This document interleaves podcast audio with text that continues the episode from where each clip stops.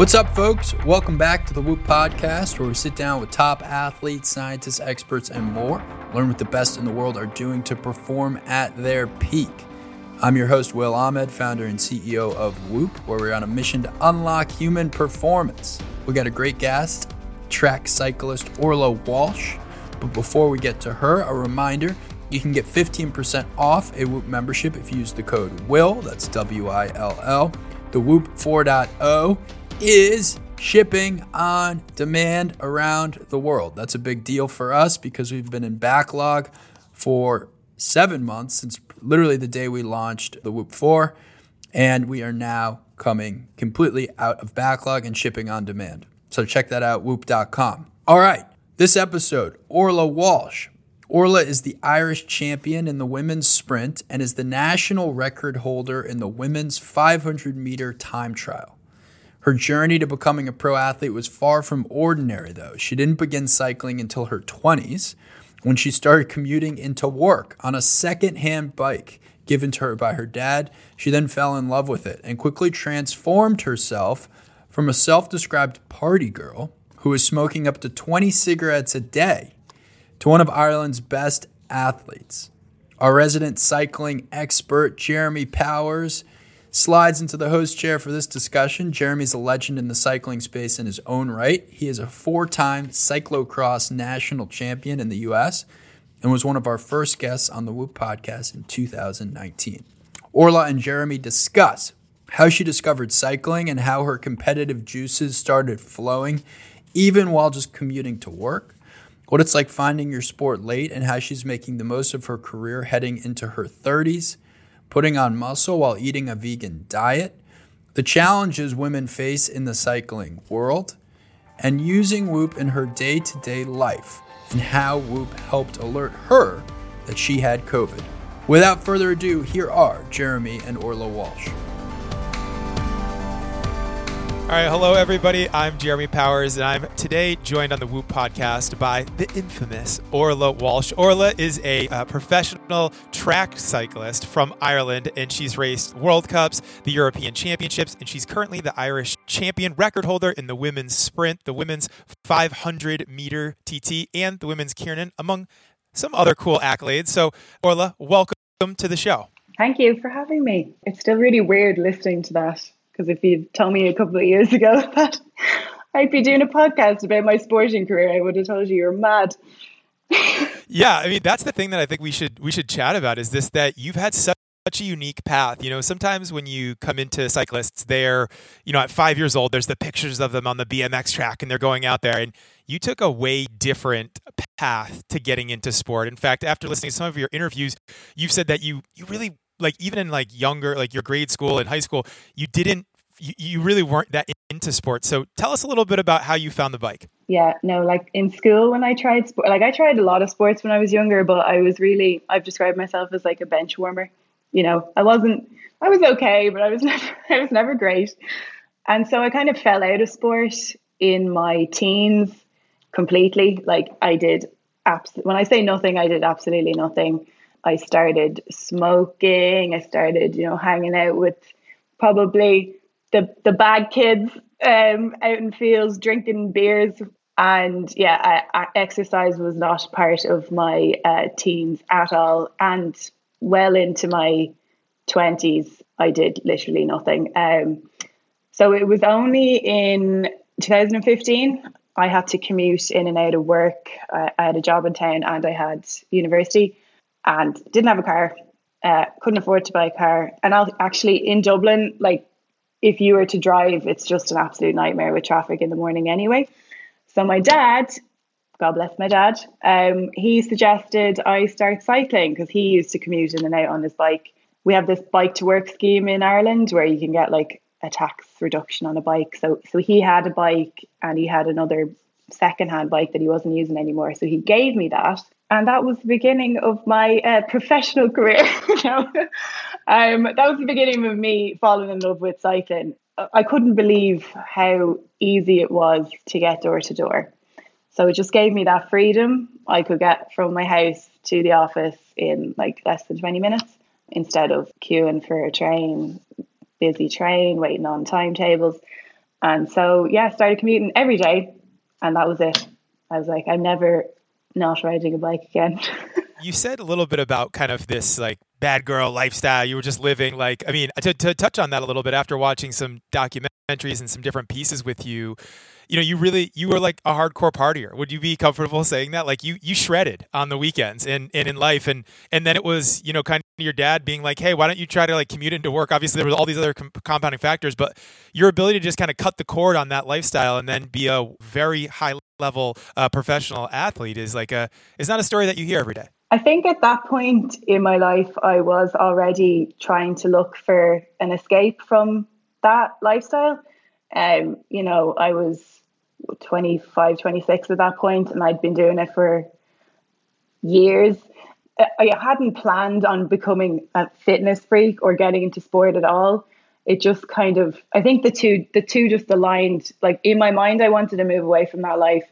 And then all of a sudden I found something that I really liked and I was really enjoying it. And I just, when I find something that I'm passionate about, I guess I get, like people would describe me as like obsessive. So I remember I was in work, and my bosses won't like this, but I was in work every day and I'd be looking up on Wiggle, which is like cycling, buying stuff online, like looking up helmets and looking up shoes and like already just like so into trying to get into the cycling culture immediately.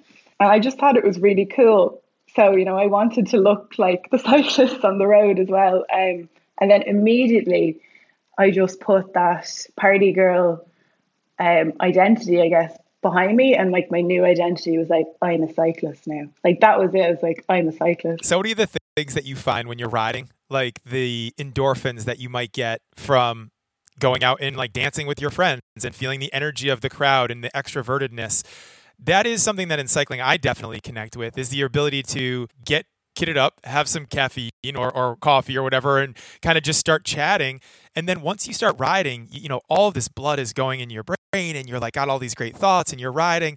Is that kind of the sense that you felt like, oh man, this is almost better than like going out and looking for this like this way of kind of chatting and having a good time? Is like, this is actually even better. And I really find this to be like, obviously a lot healthier, but also like maybe even more satisfying. Absolutely. Everyone's always searching for like connection and like to be a part of a community and a group. And I think my party lifestyle, like, yes, I hung around with a lot of people who did the same things, but I feel like when there's a lot of like booze and other substances involved, like you're not making real connections with anybody really. It's all muted by the substances. So with cycling, you know, I'm meeting people who have a similar passion, and there's real connection there with people in a healthy environment. And, you know, we're out there chatting, we're out there in beautiful scenery, climbing mountains, going to coffee shops. Like I loved all of that. And of course, something that kept bringing me back was the competitive side of me as well. I won't lie about that. Yeah, we're definitely going to get into that. So yeah, tell us a little bit about what it was like to kind of go from a commuting cyclist where your dad had helped you get going and you know, you had kind of dropped this other lifestyle, you kind of started to commute, but then kind of to get to the national stage, what that felt like for you or how you got to that place. I realized how competitive I was even just in the commuting side of things. Like I'd be cycling in and out of work, but like if someone passed me, I wasn't having it, you know. It would become a race. It would become a race, me and some random guy just racing into town. And my dad would do the same thing. So he would cycle home with me in the beginning. And I tell the story before, but there's a hill just when you get out of town coming into the Phoenix Park. And he used to just like sprint up this hill. And at the beginning I would get dropped, and I hated that so much. So every day I was like, he's not going to let him beat me up this hill this time. And then eventually over time I started beating him and dropping him. So there was something about seeing myself getting stronger and faster. I just wanted more of that. And after I'd say I was commuting for about a year before, again, my dad was saying, why don't you join a cycling club? And we did a bit of research, and Orwell Wheelers, which is actually on the other side of Dublin from where I live, but went and joined that club because it had a high number of female members. So not that I I wasn't planning on getting into racing or anything at that point. I just felt like, oh, wouldn't it be nice to have more women? Because I hadn't cycled really with any women at that point, women who were interested in biking. And so I did my first spin. I remember it was March 2016, and nearly immediately one of the women was like, oh, you should try racing. And I, you know, it's like, racing? Like, I'd never seen women racing bikes. When would I have seen? I've seen the Tour de France. That was about all I knew about women competing in cycling. And so it was about a month later that I did my first road race. And it's kind of a funny story because I had no clue. I was like completely naive to the whole thing. So you're obviously, if you show up to a race, you're supposed to show up like an hour before to warm up, sign on, get your numbers. I showed up 5 minutes before the start of the race. It's like, well, it starts at 1. So, you know, I'll show up at 1:55, be grand. It's very professional, very pro. I had no idea. I showed up anyway, and the commissar or whoever who's running the event felt sorry for me, I think. So I was like, oh, it's my first race. So he just let me go. I didn't have a number and I hadn't signed on. That's probably against lots of rules. But anyway, off I went. And because it was 40 kilometre, which is quite short, 40 kilometre, completely flat, I ended up, we were getting to the end and I could see the finish line. And I'll honestly never forget this because it was my first race and it was my first result. Saw the line and I started sprinting, and I realized I was passing people out that, like, in my eyes were like big professionals. Now probably a lot of these women were just local club riders as well, but I thought they were like the real deal, and I came third in the sprint. So after that I was like, that's it, lads, I found my calling.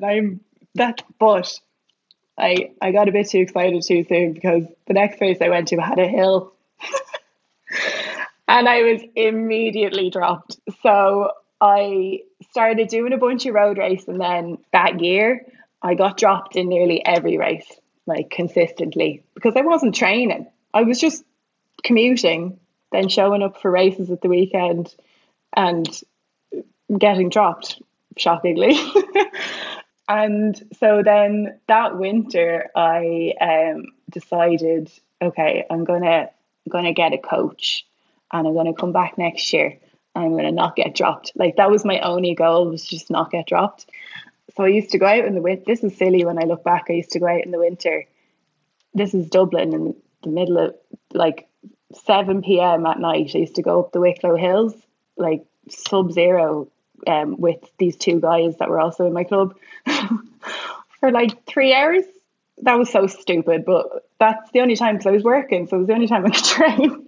And so then the next year I wasn't getting dropped. I was last and a bit longer, and I started getting some podiums in the bigger races on the road that year, which coincided with the national programme was doing a talent transfer. So I applied for that because someone told me I should apply for it. Didn't think I was going to get selected, but I think they tested 100 women from different sports. I got selected for retest, and then I got selected for a national camp that year.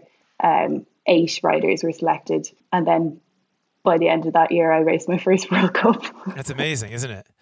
Let's change from the how you got into it and this and that to kind of where you are now, because one of the things that we know about you is that you have adopted a vegan lifestyle. So you're a vegan, and also you're doing like a ton of off the bike work as well. So, you know, you've really gone and made a huge change in kind of your day to day, and you've also evolved. And from everything that we've kind of talked about is that you've been able to really kind of change how you eat and the way that you, obviously time management as well. So tell us a little bit about your routines and kind of how you came to being a vegan, and then of course how you're strengthened in your work on the gym, and maybe a little bit of what your day-to-day looks like when you go and work out on the track, and then how things look. So I started in endurance, obviously, as I described. I was road, and then I was brought into the team pursuit, which is an endurance event on the track.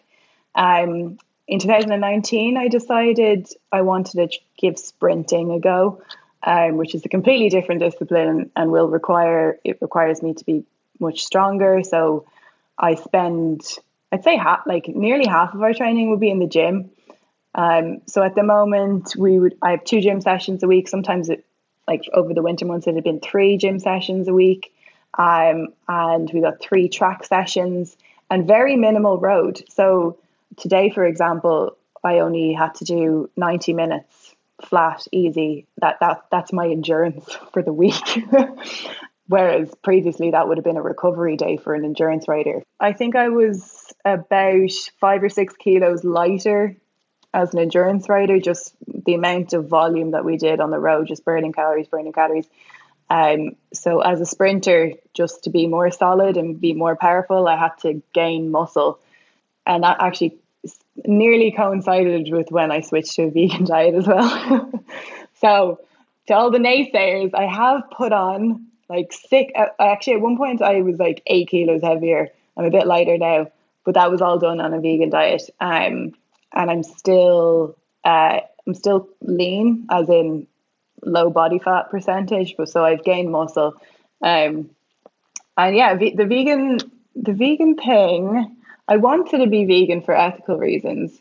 When did you make the switch to being a vegan? What year or when? So it was mid 2019. Okay. So I was still endurance when I switched, and everyone was telling me you can't do it.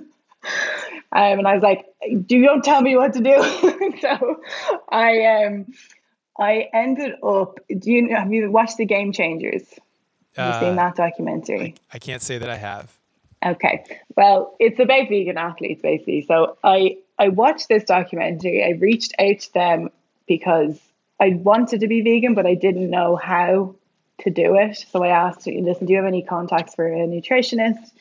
I speak to someone, and I ended up having a consultation with a sports nutritionist who specializes in vegan athletes. So I felt confident then that I had the basic understanding of what I needed to do to stay, on top of my nutrition, stay on top of my protein and supplements or whatever I might need. And I never looked back. That was it. Now it took me a while to kind of, I'm changing what I've done for 30 years. Everything I've known about nutrition and eating and my favorite meals, that all went out the window. But I did it overnight. That was it. The easiest approach I found was taking what I already did. So say if, I don't know, say a lasagna was one of my favorite meals, I just would veganize it. So every meal that I was used to, I would just make it vegan. And that seemed to work fine in the transitional period. And now obviously I've gone way down the vegan rabbit hole where I'm eating tempeh and tofu, and I wouldn't have eaten those things before. So yeah, it's been fine. I've no issues. My bloods are all great. I'm not protein deficient. Bloods are all perfect. They're still, to be honest, they're pretty much nearly the same. The only thing that's changed was my cholesterol, because there's no cholesterol. You only get cholesterol in animal products. So my bad cholesterol went down dramatically, actually, because it was actually on the cusp of being unhealthy, even though I was 11% body fat and then, training all the time. I still had high cholesterol. So I think I would have eaten probably a lot of dairy and not so much a lot of meat, but definitely most of my meals had animal products in them. So I was getting a lot of cholesterol. So that went down, and that's basically it. Everything else has been pretty much the same. So that's amazing.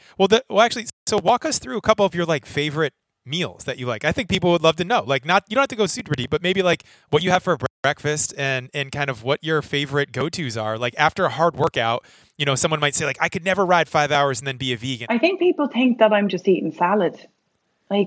Well, no. Aren't you? Be starving. I don't even like salads. No. A perfect go-to that would really fill me up would be like a burrito.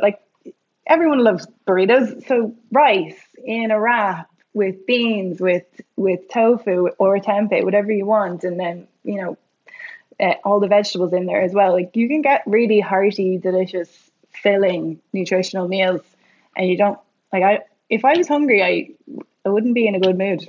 Okay, so. Hangry. You'd be very hangry. I would be hangry. And for breakfast, my breakfast didn't change so much because I used to always eat oatmeal in the morning anyway. So I still have that. I just make it with oat milk or soy milk, whatever I want. Nuts, fruit, seeds. whatever toppings I feel like that day. And I usually have a protein shake as well. I have pea protein, which again, people are like, oh, you don't get all the amino acids. But peas have the full amino acid range. Everyone calm down. So I guess with a vegan diet, it's not that you're not getting the full amino acid range. It's just you need to eat a big variety of different foods throughout the day. And I eat a lot of calories. Like I'm eating high carb. Like I eat 4 to 5 times a day. And yeah, that seems to do the job. You're from Ireland, but you've actually gone to Mallorca, which is a little island that's crazy about cycling. And you've made that kind of like your second home away from home because Ireland doesn't actually have an indoor track.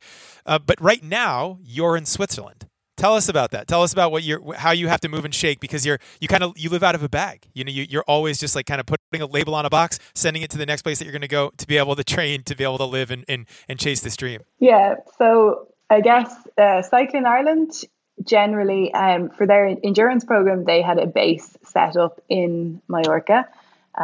So because Ireland doesn't have the facilities at home, we have an outdoor track, but if it rains, you can't ride on it. And if you've ever been to Ireland, you know that it rains there quite a lot. So it's also like it's not an Olympic standard velodrome. It's 450 meters long instead of 250, and there's like barely any banking, so it's just not ideal. So they set up a camp over in Spain, and we'd use the velodrome in Palma. And unfortunately for me, there's no sprint program. So whilst they have a really good endurance program for track, they don't have a coach or a program for sprint. So for me to want to pursue this, I mean, I'm really grateful that I was able to get an invite from the head coach here. I don't know who put in a good word for me, but they were like, this girl's trying to do sprint. And then, so my federation would have had to approve the invite and saying, yeah, we would like to support Orla going over to the centre. So the World Cycling Centre is basically here in Switzerland, and it supports athletes from all over the world. So we've got an athlete from Suriname, we've got Trinidad and Tobago, we've got an Italian sprinter, Guatemalan sprinter. So they're athletes that don't have the same... They don't have they either have a broken federation or they don't have a support system in their respective countries. So we've all joined together here as a team, and we train together under the guidance of a high performance coach here, and we get everything provided to us. And it's just, yeah, it's a high performance environment that I wouldn't get anywhere else. Do you think you're growing from being is this at the UCI? Is this at their HQ? Is this where this is? Yes, the UCI Centre, yeah. So the UCI, for anyone that doesn't know, is the International Cycling Federation. They are kind of the governing body of all things cycling globally, and all of the countries' federations are members, you know, of the Union Cyclist International, the UCI. And basically, it's just the union, the cyclist union, the cycling federation union that brings everyone together. And there's a track program there that you're clearly in, and that. Do you think, I mean, I've heard just such phenomenal things about the level of attention to detail, the coaching opportunities, the one percenters that you're able to unlock there.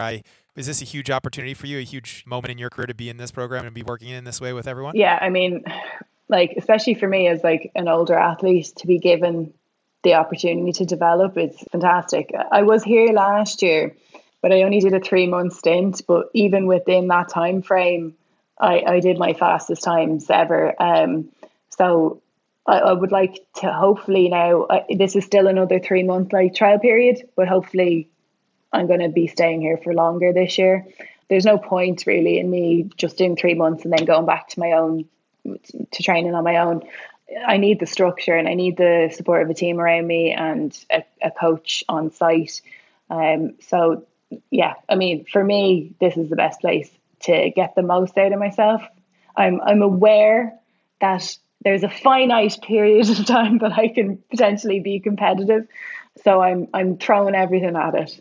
Get the best coach, the best environment, and hopefully I will get the best out of myself in the next few years.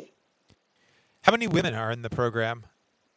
There's just 3 of us here at the moment. Three women and 4 guys.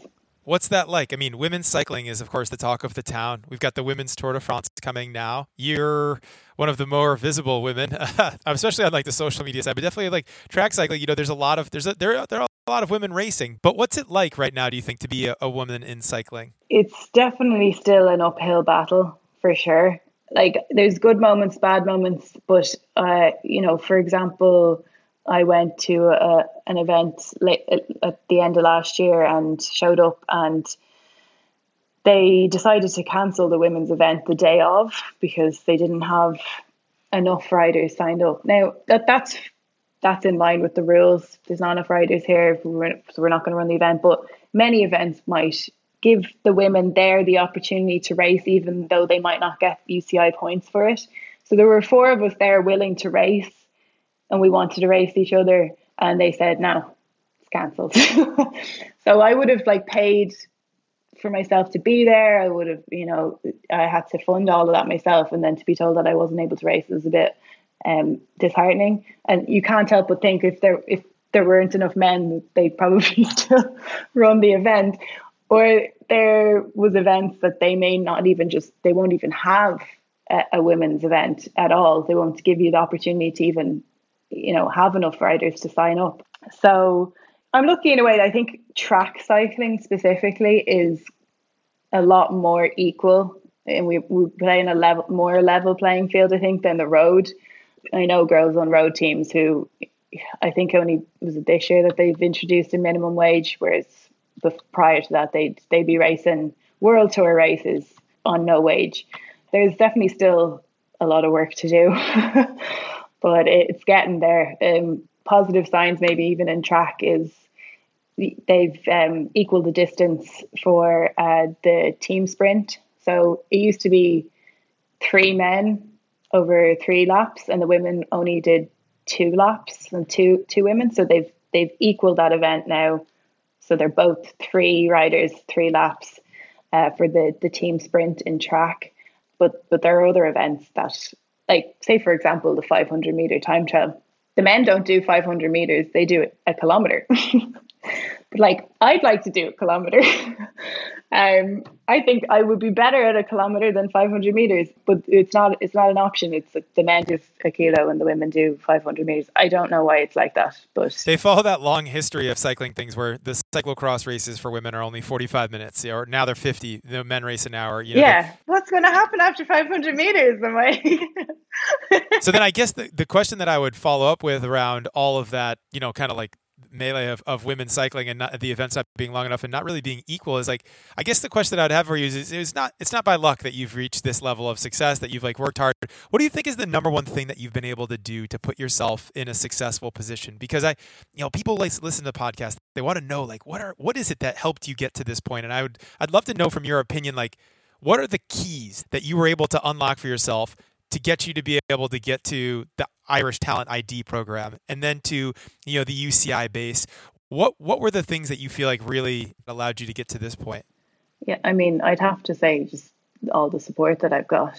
Sure, people can do things to a certain point on their own. Like you have to have the willingness to work, the willingness to like put yourself in a hole for training, a lot of sacrifices, eye on the goal, and making plans as what steps do I need to do to get to that point. But I needed all the people around me to help me get there. So, you know, the first step was joining a cycling club. There were women there. There was the Women's Cycling Commission. They encouraged me to try racing. They would have organised women's training sessions and kind of low-level skill workshops, and it was just kind of saying yes to all of these things and asking people for advice and asking people for help as well, because I think people are always they want to be independent when they're pursuing their goals, but you need ask the experts, ask the people in the know, and you'll get to where you need to go quicker. So, you know, I would have had support from the club, and then I would have had support through the national program once I applied for the talent transfer. So they would have kind of handheld us quite a lot into the elite level competition. And yeah, once you kind of, I found my feet in that world, it's just a case of yeah, having a good team of people around you, I suppose, and keep your eye on the ball. Yeah, you have to always have a bit of a mentor and someone that's kind of pushing you along. Yeah. And it's teamwork makes the dream work, as the saying goes, right? Like, you got to have people around. No way. It's never an overnight success either. Let's talk a little bit about your Whoop and how you came to found it, because one of the really awesome things that you've been able to do is, of course, tell people through your social media and through all of the things that you're doing, like your journey. And one of the things that really, I think, just turned people's heads, rolled their heads off their body, was this article that you wrote for Bicycling Magazine around how you learned about COVID from your Whoop. And I'd be curious to know, given like everything that we've talked about today around your lifestyle and kind of this huge transition that you've made from the beginning, the young days of Orla Walsh, to now this, national level,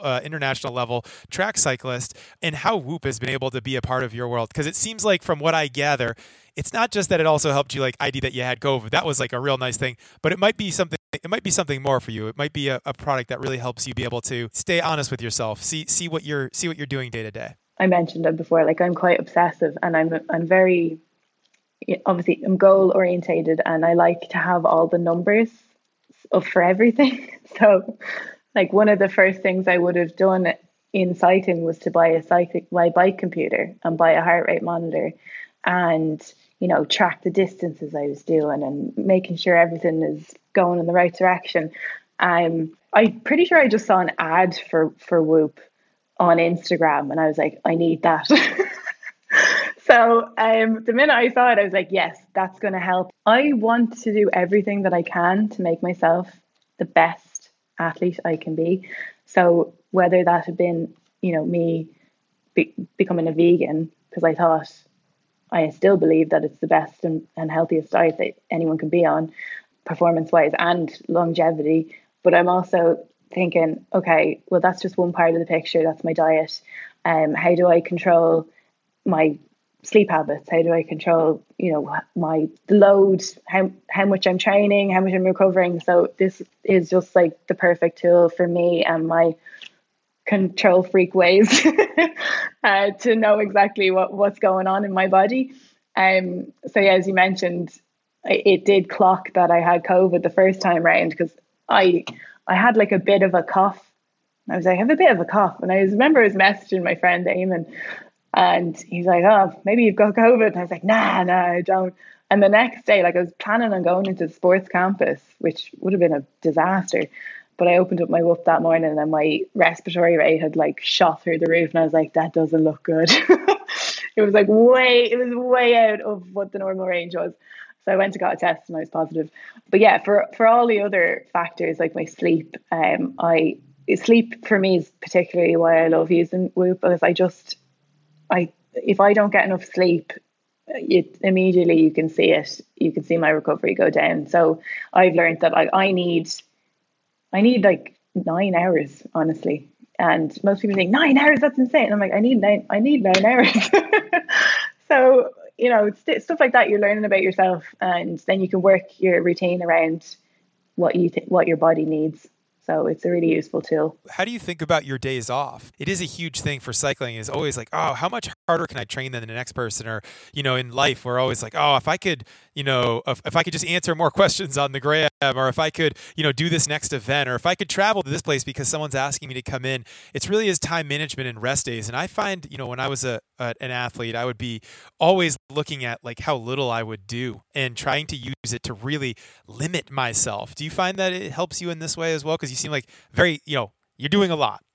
I think people underestimate the strain that just day-to-day life can have. Say, for example, if I'm traveling to a competition, sometimes that day strain can be higher than an actual training day. So there's a lot of things going on in life that you need to manage. So if I have a rest day scheduled, it's a rest day. Like, I don't move and I don't do anything taxing, and that makes a huge difference. I think people underestimate how important recovery is in being able to get the best out of yourself. If you don't recover hard, you can't train hard.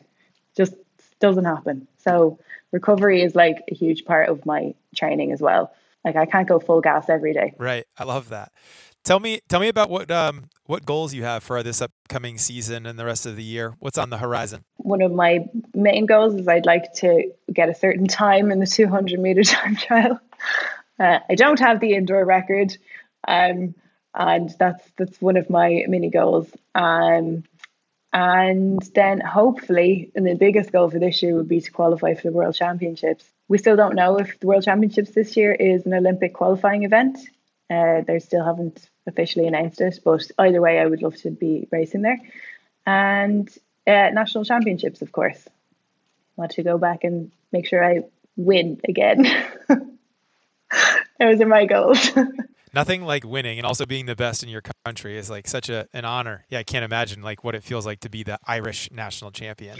It's funny because like obviously before I won nationals, like I won my first nationals 3 years ago, and in the 500, and each year I go back, there is a growing kind of pressure to be like, well, kind of have to, like there's almost more pressure at nationals than there is at an international event because I'm almost expected to win.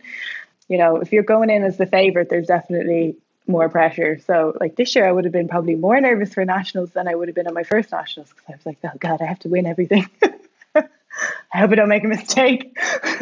How do you deal with it? It's always so interesting, the rituals that you have around like different events and like what you do to bring yourself down, or like, you know, you don't want the tachometer to be at 10,000. You want to just be able to control it. It's so hard. It's something that's one of the things that I struggle with most, I'd say. And I put that down to the fact that I've not been in competitive sport for very long. So I'm still trying to manage that.